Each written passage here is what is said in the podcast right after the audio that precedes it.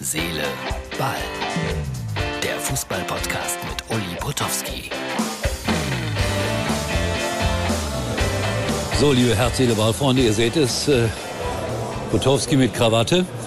Da hinten äh, die Gäste. Großbildschirm. Pferderennen sind angesagt heute für mich und das macht mir großen Spaß, immer wieder zu moderieren und zu kommentieren bei solchen Ereignissen. Heute großer Preis der Dortmunder Wirtschaft. Und äh, ja, hier wurde auch ein bisschen über Fußball diskutiert, gerade noch, nämlich äh, natürlich über das Länderspiel von gestern und dass uns ein echter Knipser in der Mitte fehlen würde. Vielleicht doch Terodde? Fragezeichen. Darüber später mehr hier bei Herz, Seele, Ball. Ich muss mich jetzt hier, wenn man so will, um meine Kundschaft kümmern. Ihr seht es, festlich gedeckte Tische, Erdbeerkuchen mit Sahne, was willst du mehr? Und Pferderennen. Aber Fußball gleich mehr hier bei uns. So, gerade noch auf der Rennbahn, jetzt wieder auf dem Balkon. Untergehende Sonne hier beim Podcast für Samstag. Ja, mal ein ganz anderer Arbeitstag so in der Krawatte, die kommt gleich weg. Keine Angst, das ist nur Verkleidung, nicht mehr und nicht weniger. Ja, heute, ich habe es glaube ich gerade schon von der Rennbahn gezeigt, war das hier mein Thema. Übrigens, Deutschlands älteste Sportzeitung ist das. Nur, dass ihr es mal wisst, nicht der Kicker oder so, sondern die Sportwelt, eine Fachzeitung für Galopprennen. War immer mein Hobby gewesen und ich bin stolz und froh, dass ich da auch heute mal wieder moderieren durfte. Fußball. Ja, Kaiserslautern hat äh, mit Mainz 05 ein äh, Wohltätigkeitsspiel gemacht für die Wohl, äh, für die äh, Hochwasseropfer in Rheinland-Pfalz. 150.000 Euro sind dabei reingekommen. Und da muss man sagen, Respekt à la Bonheur, dass sie das machen. 1-1 ist es ausgegangen, völlig unwichtig eigentlich.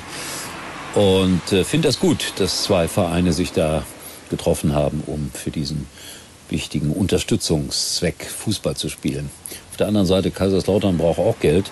Wenn ich daran denke, äh, dass die aus dem Pokal ausgeschieden sind, aber darüber habe ich schon gestern gesprochen. Tobi, danke für die Info. Er versorgt mich jetzt auch immer regelmäßig äh, über Meldungen aus, aus Rheinland-Pfalz. Mein Korrespondent dort sozusagen. Dann, äh, jetzt kommt äh, die Tribüne, die ich dir geschickt habe. Martin, bitte einblenden. Das ist die von Blau, Blau-Weiß-Galgenmoor. Willem hat sie natürlich geschickt. Der hat spielfrei, aber ich glaube irgendwie drei Spiele jetzt innerhalb von acht oder neun Tagen. Also wer die Berichte von Wilhelm vermisst hat, die kommen jetzt bald wieder. 45 Jahre ist es her.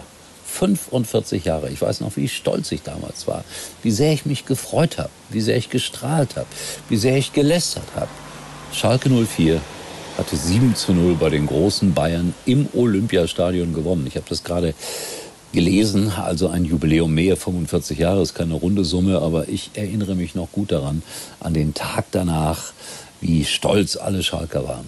Vier Tore Klaus Fischer, großartige Leistung der Schalker und die Bayern hatten einen rabenschwarzen Tag und es ist bis, bis heute ihre höchste Heimniederlage geblieben. 0 zu 7. Rekord wahrscheinlich für alle Ewigkeit. Wenigstens den Rekord hält Schalke 04. So, dann noch ein VAR-Rekord, wenn man so will. Ich glaube, das ist rekordverdächtig auf jeden Fall.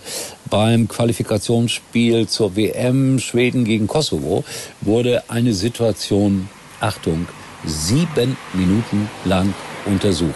Sieben Minuten lang, bevor der Schiedsrichter dann entschieden hat auf Elfmeter für Schweden. Sieben Minuten. Wird ja viel noch über diese Situation mit äh, Werner diskutiert, über diesen Elfmeter. Schwalbe sagen die einen äh, und äh, Hansi Flick sagt, äh, das war ja keine krasse Fehlentscheidung. Eigentlich ja auch egal, weil Deutschland 2-1 gewonnen hat. Aber so ist das im Fußball. Die Experten werden das richtig wach, wenn das Spiel vorbei ist. Nächstes Spiel Montag in Nordmazedonien, Skopje. Da war irgendwas ne, mit Nordmazedonien. Da haben sie sich mal so richtig blamiert. Aber da war ja auch Joachim, Joachim Löw noch Trainer. So, ich äh, lade euch ein, wenn ihr Lust habt, äh, Buttermarkt campen.